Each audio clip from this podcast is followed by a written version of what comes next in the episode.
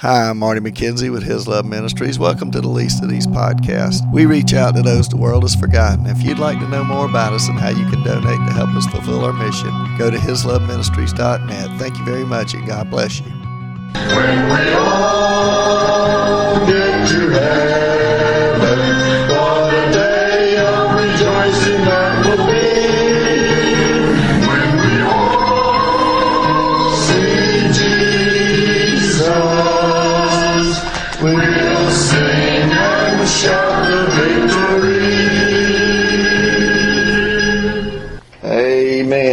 Think we'll finish up with amazing grace when we get through today because he talks about I was once blind, but now I see. And so today we're going to be back in John chapter 9. And I really kind of want to go back to where I was last week. There were things that I wanted to say last week and I didn't get said. And so I kind of really want to start back in the beginning of chapter 9 again. I hope that's okay with y'all. But that's what I'm going to do today. Remember John chapter 9, uh, we're seeing the illustration that, that Jesus is the light of the world. That he said that in John chapter 8. Now here in John chapter 9, he's going to say he's the light of the world. As we see that this morning, as we look at that this morning, we want to see Jesus' compassion, his power, and we'll see his the controversy he creates. As we look at this, let's just read this again for just a minute. It says in John chapter 9, as Jesus, now as Jesus passed by, he saw a man who was blind from birth, and his disciples asked him, saying, Rabbi, who, who sinned, this man or his parents, that he was born blind? And Jesus answered, Neither this man nor his parents sinned, but that the works of God should be revealed in him. I must work the works of him who sent me while it is day. The night is coming when no man can work. As long as I am in the world, I am the light of the world. And when he had said these things, he spat on the ground and he made clay with the saliva and he anointed the eyes of the blind man with the clay and he said to him, Go wash in the pool of Siloam, which is translated sent. So he went and washed and he came back seeing. Therefore the neighbors and those who previously had seen that he was blind said, Is this not he who sat and begged? Some said, This is he. Others said, He is like him. He said, I am he. Therefore they said to him, How were your eyes open? He answered and said, A man called Jesus made clay and anointed my eyes and said to me, Go to the pool of Siloam and wash. So I went and washed and I received sight. Then they said to him, Where is he? And he said, I do not know.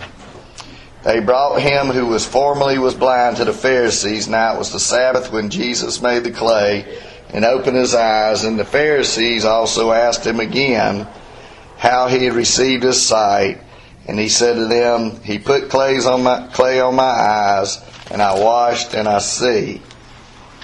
And then we want to stop right there. So remember we were talking about that they were trying to kill Jesus because he said he was the light of the world because he said before Abraham was I am, right? And and as he passed by as he was passing by the Pharisees, as he was leaving them, he kind of hid himself and as he passed by them, they are wanting they are trying to kill him and, and as he passes by them he sees the blind man and he cares more about the blind man than he does his own life.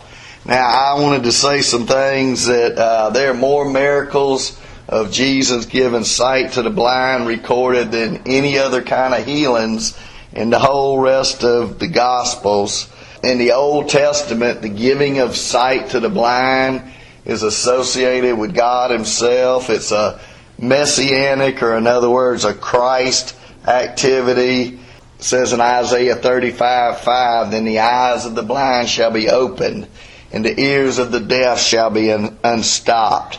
My favorite section is in Luke chapter 4, where it just so happens, I say just so happens, it was God ordained that Jesus came into the temple that day, and it says he came to Nazareth where he'd been brought up, and as his custom was, he went into the synagogue on the Sabbath day and he stood up to read. And he was handed the book of the prophet Isaiah. And when he had opened the book, he found a place where it was written, The Spirit of the Lord is upon me, because he has anointed me to preach the gospel to the poor. He has sent me to heal the brokenhearted, to proclaim liberty to the captives, and recovery of sight to the blind, and to set at liberty those who are oppressed, to proclaim the acceptable year of the Lord. And then he closed the book and gave the gave it back to the attendant and sat down. And the eyes of all who were in the synagogue were fixed on him. And he began to say to them, This day this scripture is fulfilled in your hearing. These are some of the things that God had promised that the Messiah would do when he came, would be give healing to eyes. And of course, he did all these other things. And this Luke 4 is kind of a passage that fits in with Matthew chapter 5 because he, he talks about blessed are the poor in spirit. He's talking about those who know they need to be saved and, and those who are oppressed and all these things. But remember this whole, this whole chapter is steeped in controversy. I mentioned a verse last week and I went back and looked it up and he said that he has called us out of the darkness into his marvelous light. That's 1 Peter chapter 2 verse 9. And so as we look at this chapter, there's so much controversy. There's controversy between the disciples and Jesus. They want to know why is this man blind? And then the beggar and his neighbors, they're wanting to say, is it really you? And and then the beggar and the Pharisees are saying, well, well how are you healed? How are you healed? And and then they uh, there's a controversy between the Pharisee and his parents because the Pharisees are wanting the parents to say, well, hey, you know, is this really your son? And uh, what happened to him, and they won't speak up because of the fact that they're afraid they'll get kicked out of the synagogue. And then the beggar and the Pharisees, the Pharisees confront him again. And then the Pharisees confront Jesus. And there's a lot going on in this chapter. But this is the sixth, sixth of the seven miracles that John records in his book. And remember, it is uh, showing us the characteristics when this man is blind that that we all are blind, that uh, we're poor, that we're begging, and that we're helpless. I have a saying: we're helpless and hopeless and hurting. That's the people who are unsaved is because they don't know anything else. So as we look at this, he says, and the disciples ask him, saying, Rabbi, why was this man who sinned, this man or his parents, that he's been born blind? Remember, Jesus says, Neither this man nor his parents sinned, but that the works of God should be revealed in him. Remember, they had a theology of, or a teaching basically that said that if somebody had a physical problem, that they thought that they had sinned or the parents had sinned. And we talked about that last week that, that the Bible nowhere teaches that children are punished for the sins of the parents. Now, sometimes in a way they are because of the way the parents live.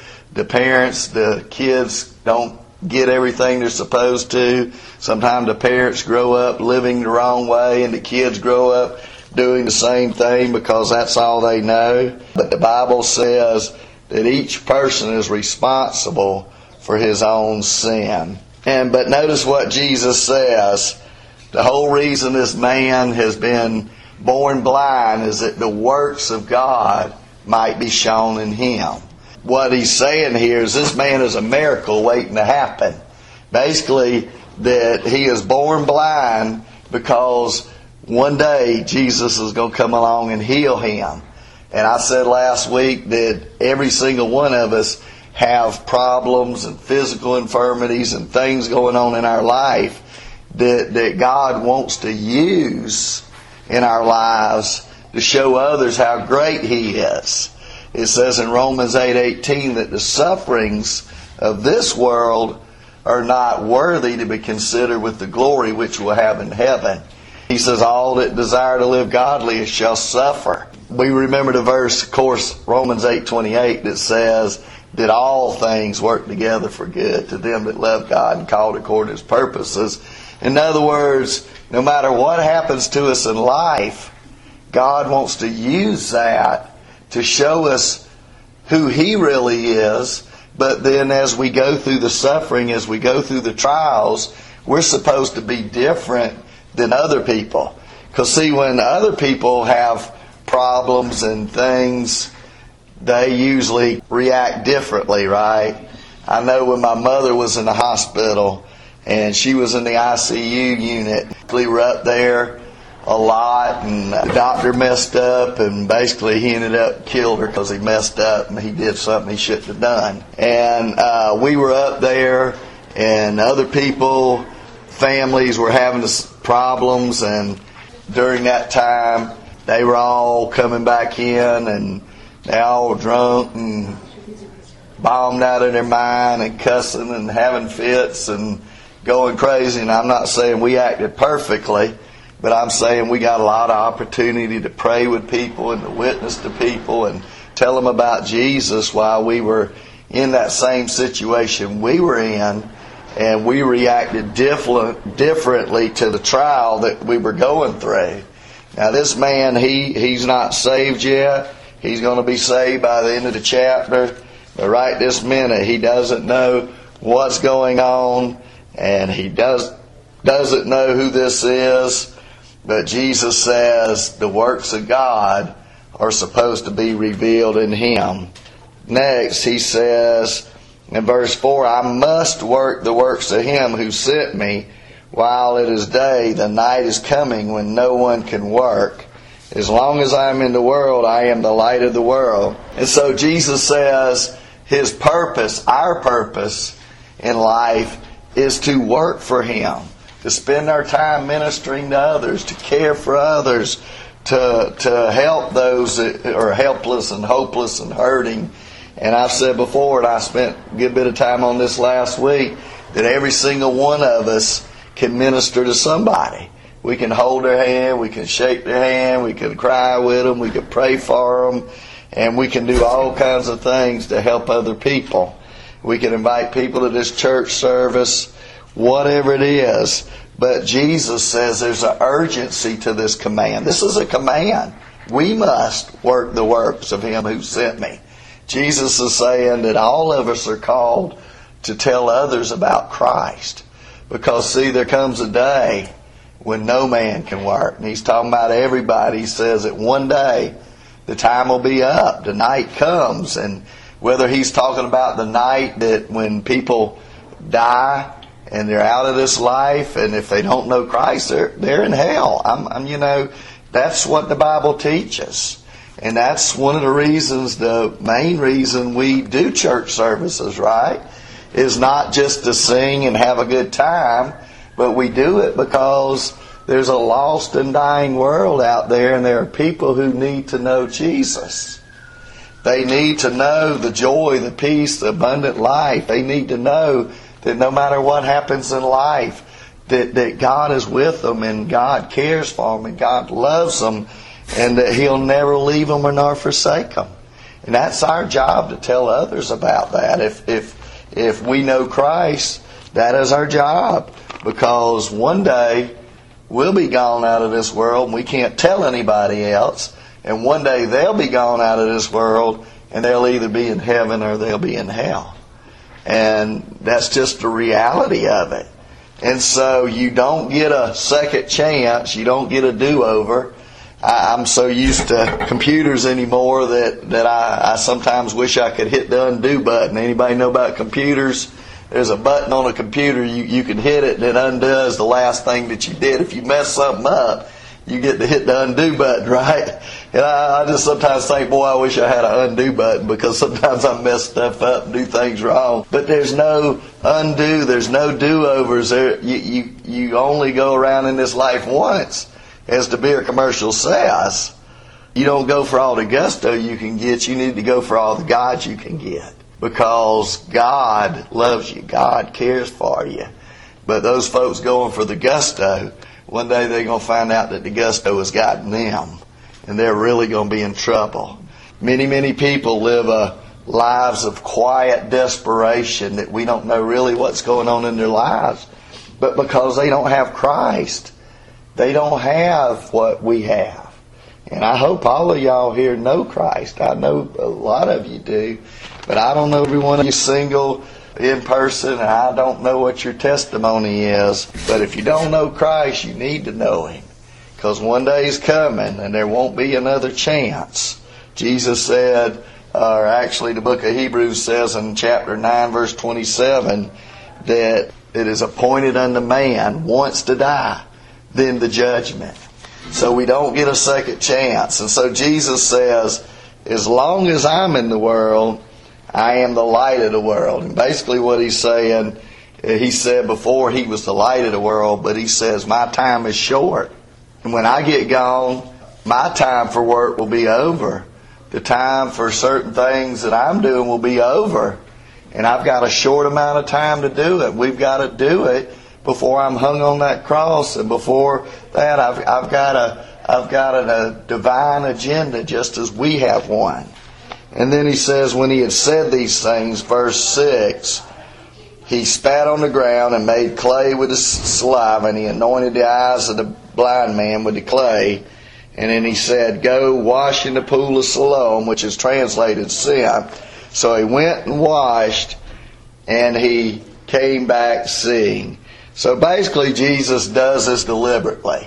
He spits on the ground because, and he makes clay because guess what? There was a rule that the Pharisees had. Now, this wasn't God's law, but it was the Pharisees that said you can't spit on the ground because if you do, that's making mud or making clay, and that's work. That's how dumb they got with their Sabbath laws. They really did. I told y'all that last week. You couldn't throw something up with one hand and catch it with the other because that was work. Now you could throw it up with one hand and catch it with the same hand. Isn't that crazy? That was some of the laws they had. And they had taken what God said and they had just added thing upon thing upon thing upon thing. It's like if you can't sit in this chair, what they do is they say, well, we got to put the chair outside somewhere so you can't even get to the chair is what they would do. And so they made it so hard on people. That's why Jesus said, I didn't come to reject the law, but to fulfill the law.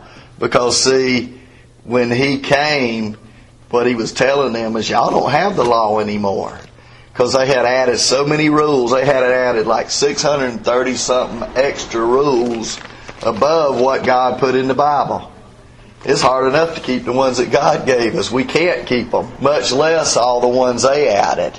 We see His compassion and we see His purpose that He came to work and to seek and save that which was lost. And He's called us to do that too. And then we see His power. He takes that clay. And I think there was a couple reasons He did use the clay. Number one, he did it to upset the Pharisees because he knew that that was against their rules, their regulations. But then I think he also did it, secondly, because of the fact that on the day that God created up man, what did he do? He got down on the ground and he created man out of the dust of the earth he tells the guy to go wash. Now, God's sovereign. He could have just healed this man, and there's times in the Bible, guess what? God uses all kinds of means, all kinds of ways to heal people. He didn't have to use clay. There were times that he just said, put his hands on somebody's eyes and they were, they were healed. One time he spit and the guy could see partially and then he did something and he could see totally and then there were times that he just healed people's eyes totally and completely all at once, right? I mean, God can work any way He wants to work. And maybe He did it several different ways because of the fact that He didn't want us to think there was only one way for God to work. But He also uses means. You know, He can use the, He uses the doctor sometimes to heal us, right? He uses the physician. He uses people to heal us. He uses all kinds of things to work in our life. He doesn't have to use those things, but He does. He doesn't have to use us, but He does. The thing is, is He tells this guy, go and wash. Now, if this guy hadn't went and washed, guess what? He wouldn't have been healed. Maybe one man said he put that clay in that nasty spit on his eye, and I, I think I'd be probably running for the water to get that mess off my eyes or something because it was probably nasty, and I don't know if it actually got got in his eyes or what. But remember, his eyes were probably sunk back. He really didn't have any eyes because he was born blind. This is the only example of a guy who was actually born blind that Jesus creates brand new eyes. He gets he makes the mud and he basically I think forms him a brand new eye just as he stooped down and he formed a man out of the dust of the ground. He forms a man's brand new eyes. And he says he went. Now this is our part, right? God did his part. He says, I've healed you if you will obey me. And many, many times God wants to work in our life. He wants to do something. But you know what happens? We don't obey We don't follow Him. We don't do what He tells us to do. And when we don't do what He tells us to do, we miss out on the blessings that God has for us. Did you know that? God wants us to do His will, and He has so many blessings for us. The Bible tells us that the person is faithful in the little things, God will give him much, right? But that means you have to do the little things. And God starts us out asking us to do this little thing and that little thing, and then He gets a little bigger and a little bigger, and eventually He might ask us to do something great, you know? I mean, some of these folks that are out there, Billy Graham and some of these others, they didn't start out preaching to hundreds of thousands of people and preaching on TV across the world. They started out maybe preaching like this in a little old crowd, and then they got a bigger and a bigger, and God put him where he wanted him as he obeyed. And that's what God wants us to do. And so this man obeys and he goes and he washes and he comes back seeing because he did what God told him to do. And then therefore it says in verse 8, the neighbors and those who previously had seen that he was blind said, Is this not he who sat and begged? Now notice they're not sure. Because see, the guy looks totally different. Have you ever seen anybody that's that really has been born blind or has been blind a real long time? Their faces, if they're not wearing glasses, their eyes are kind of sunk back they really don't have anything there, right? Well, guess what? When Jesus made brand new eyes and this guy's eyes are open, he looks different. And you know what? That's a picture when we get saved, when we trust Christ when we live like we're supposed to do and obey God, guess what? We look different to people too. Do you know that? That's what's supposed to attract people to us as we look different than everybody else in this world. That's what's supposed to attract them. And and they couldn't figure it out. They said, Is this he who sat and begged? And some said, This is he. Others said he is like him. Well, he looks kind of like him, but he looks different because now he's got two eyes and he's probably grinning from ear to ear and smiling and and he probably was a very happy person before Jesus gave him new eyes because he couldn't do very much. And he said, I am he. He tells them, Yes, it's me. And therefore they said to him, How were your eyes open? They don't understand this. He answered and said, A man called Jesus made clay, anointed my eyes, and said to me, Go to the pool of Siloam and wash. So I went and washed, and I received my sight. Remember, we said last week that that, that pool Siloam, it, it, it was an artificial pool that was made by, I guess, an aqueduct or whatever they use, some piping to pipe that water down into another pool, but it came from what was called the Virgin's Fount. Now, Jesus was son of a virgin, and he came down to us, right? And the way it was was this virgin's fount was up on the hill, and it flowed down through this aqueduct down into this pool of Siloam. And so basically, what he's saying is, you go to the pool. I have sent you to the Messiah because this word Siloam or Shiloh is the word from the Old Testament when Shiloh has come. And that's where we get that word Shiloh, speaking of Jesus, speaking of Christ and and it means that that the Messiah was coming. And so basically, what he was using a little wordplay here, and he says, "I'm sending you to the Messiah," and so it represented him. He went and he came back. He says, first of all, this man was a man named Jesus.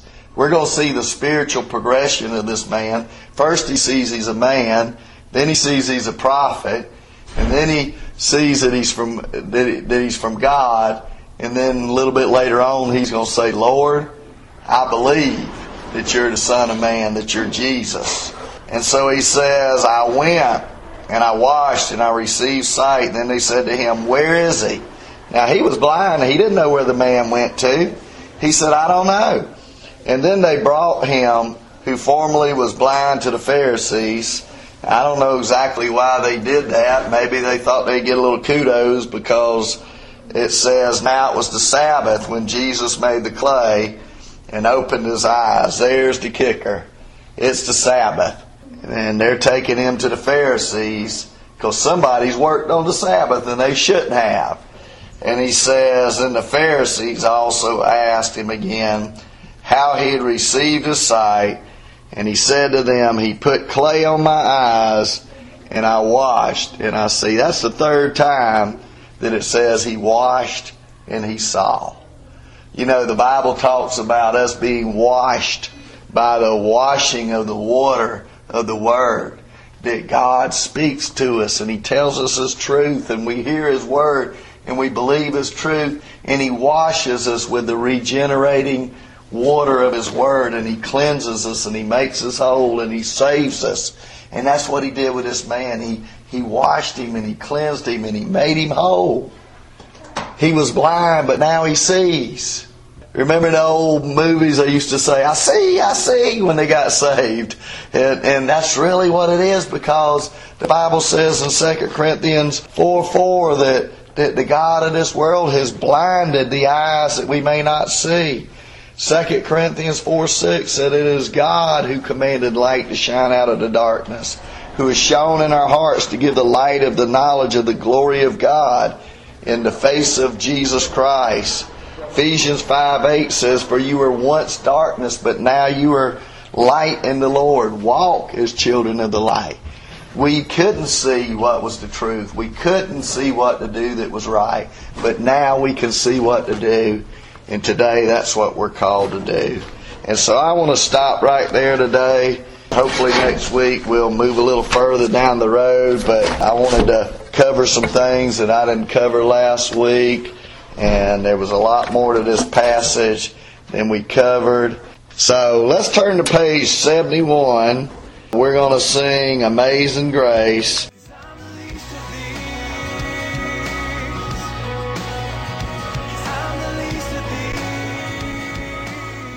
Hi, I'm Marty McKenzie with His Love Ministries. Please help us reach out to those the world has forgotten. Everyone we minister to is locked up in some way, shape, or form. Those in the nursing home facilities are locked up in bodies that do not work in a wheelchair and a bed. We minister to children and youth who are locked up because of behavioral problems. Some have told us we want to have a real family because their parents have lost or given up custody of them. Other kids are locked up because they've committed crimes. We also minister to those locked up at the jails and the prisons, to those locked up in addictions to drugs, alcohol, depression, and suicidal thoughts, to those locked up in a variety of other things that keep them from becoming who Jesus wants them to be. He came to give us abundant life, joy, and set us free, and these people that we minister to are not free. Our desire is to show them, whatever their background, no matter what they've done, to see how much God loves them. We seek to help them receive forgiveness and freedom from their sin in Jesus Christ. We minister in the local area, Savannah, Georgia, and surrounding Effingham and Chatham area. We have recently expanded our ministry to the Lexington, Columbia, South Carolina area. We do over 2,000 services every year. We hope and pray that you will support us in some way that so we can continue our mission. Go to hisloveministries.net and click on the Donate Now button or send it via regular mail to Post Office Box 1881, Lexington, South Carolina 29071. We hope and pray that you will do that. Thank you and God bless you. And you shall know the truth, and the truth shall set you free. John 8:32.